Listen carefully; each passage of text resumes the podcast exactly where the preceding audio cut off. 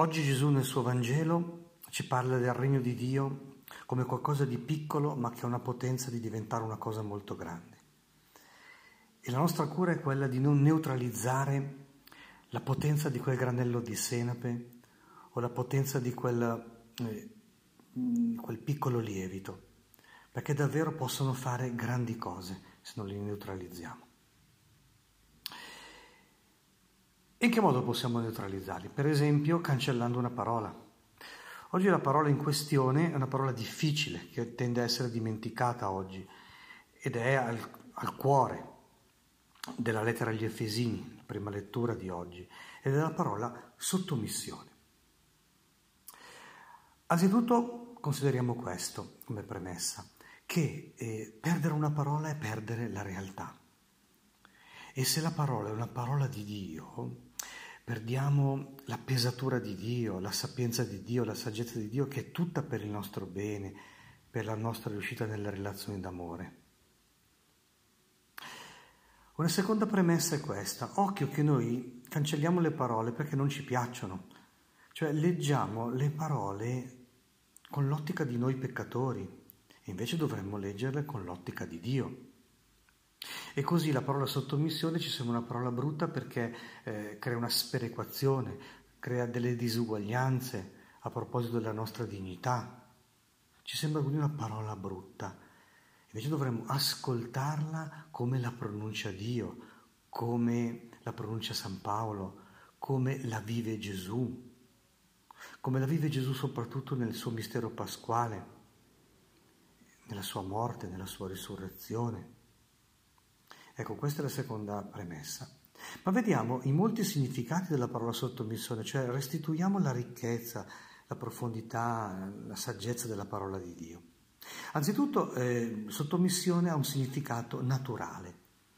È la postura ricettiva della donna verso l'uomo, è la postura preceduta di un figlio verso i genitori, è la sensatezza di un corpo che non può stare senza capo.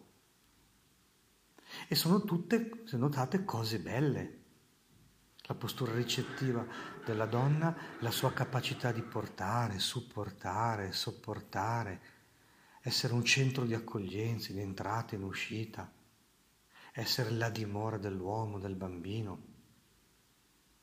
È, casomai, ciò che esalta la sua dignità, non quello che la sottomette nel senso brutto del termine, cioè che la domina, che la schiavizza, che la manipola.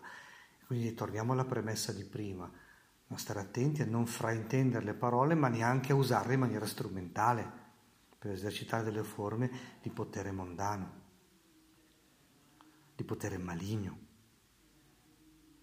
E il fatto di essere sottomesso del bambino rispetto ai genitori vuol dire poter ricevere l'eredità e la ricchezza della propria origine, di coloro che lo precedono nell'amore, e quindi di esserne potentemente arricchito e di poter eh, moltiplicare questa ricchezza con la sua creatività, con la sua novità, con la sua capacità di innovazione. E così il rapporto, non so, capo-corpo, un corpo senza capo brancola. D'altra parte un capo senza corpo non esiste. Questo è un significato naturale, posturale. Poi c'è un significato religioso naturale, ed è la dipendenza creaturale, la nostra posizione di creatura rispetto al creatore. Poi c'è un, certo, un altro significato, un significato che chiameremmo redentivo, e cioè che come peccatori dobbiamo veramente hm, sottomettersi al giudizio di Dio e alla sua opera di giustificazione. Ci conviene. Eh, quindi quella dipendenza creaturale e quella dipendenza redentiva sono proprio belle, piegare le ginocchia davanti al Padre buono, che è anche un Padre misericordioso, che ci crea e ci ricrea continuamente. Poi c'è un significato etico. Qui sottomissione vuol dire obbedienza reciproca, tanto è vero che eh, la parola sottomissione in un primo momento San Paolo la usa per tutti e due gli sposi, dice: siate sottomessi gli uni gli altri nel timore di Cristo. Mm?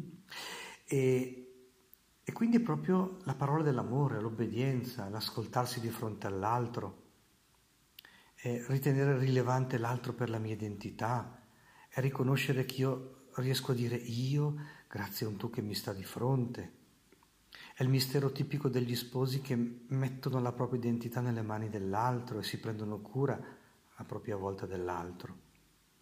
Notate che è un essere sottomessi nel timore di Cristo, come dicevamo in premessa, cioè non come ci viene in mente a noi, ma come viene in mente a Dio, come ha vissuto Gesù. E questa è la vera sottomissione. E, e infine, è più bello, quello che abbraccia tutti, è il significato spirituale. Sottomissione è l'atteggiamento di Gesù, e cioè del Signore che si è fatto servo. In greco eh, Gesù era il pais. Interessante che pais vuol dire figlio e servo. È il figlio di Dio che si è fatto figlio dell'uomo. È il figlio di Dio, il figlio dell'uomo, il più bello tra i figli dell'uomo, che viene sfigurato nell'umiliazione della morte, alla quale si è sottomesso esattamente per amor nostro. Qui le cose vengono trasfigurate. La sottomissione non solo non diventa una perdita di dignità, ma diventa un acquisto di dignità. Lui è diventato il Signore con quello che ha patito. E la sottomissione diventa il fiore dell'amore, cioè la capacità di donarsi completamente all'altro e di prendere in carico tutto l'altro. Esattamente in questo significato spirituale che eh, trova nuova luce tutto quello che è la postura naturale, il significato religioso di dipendenza, il significato redentivo del giudizio a cui l'uomo si sottomette di fronte a Dio, il significato etico per cui veramente eh, ci ascoltiamo, ci obbediamo gli uni con gli altri. Tutto questo alla luce di Gesù. E infatti alla luce di Gesù tutto si trasfigura.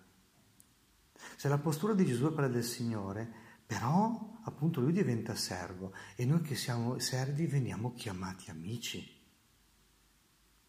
E la posizione eh, dipendente di un bambino, una volta che sia obbediente, permette al genitore di consegnargli tutta la sua re, eh, realtà, la sua eredità affettiva ed effettiva, e così il bambino diventa ricco, diventa grande, diventa magari più grande anche di loro.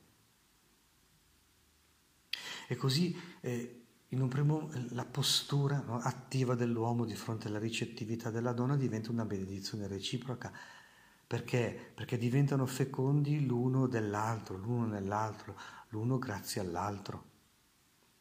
E se alla donna viene detto si sottomessa al tuo marito, che non vuol dire all'uomo, ma all'uomo che ti ama, e per i cristiani all'uomo che ti ama in nome di Cristo, all'uomo è chiesto, ecco la scambievolezza dell'amore di Dio, di amare la propria moglie come Cristo ci ha amato, e cioè dando tutto se stesso, disposto a morire per lei.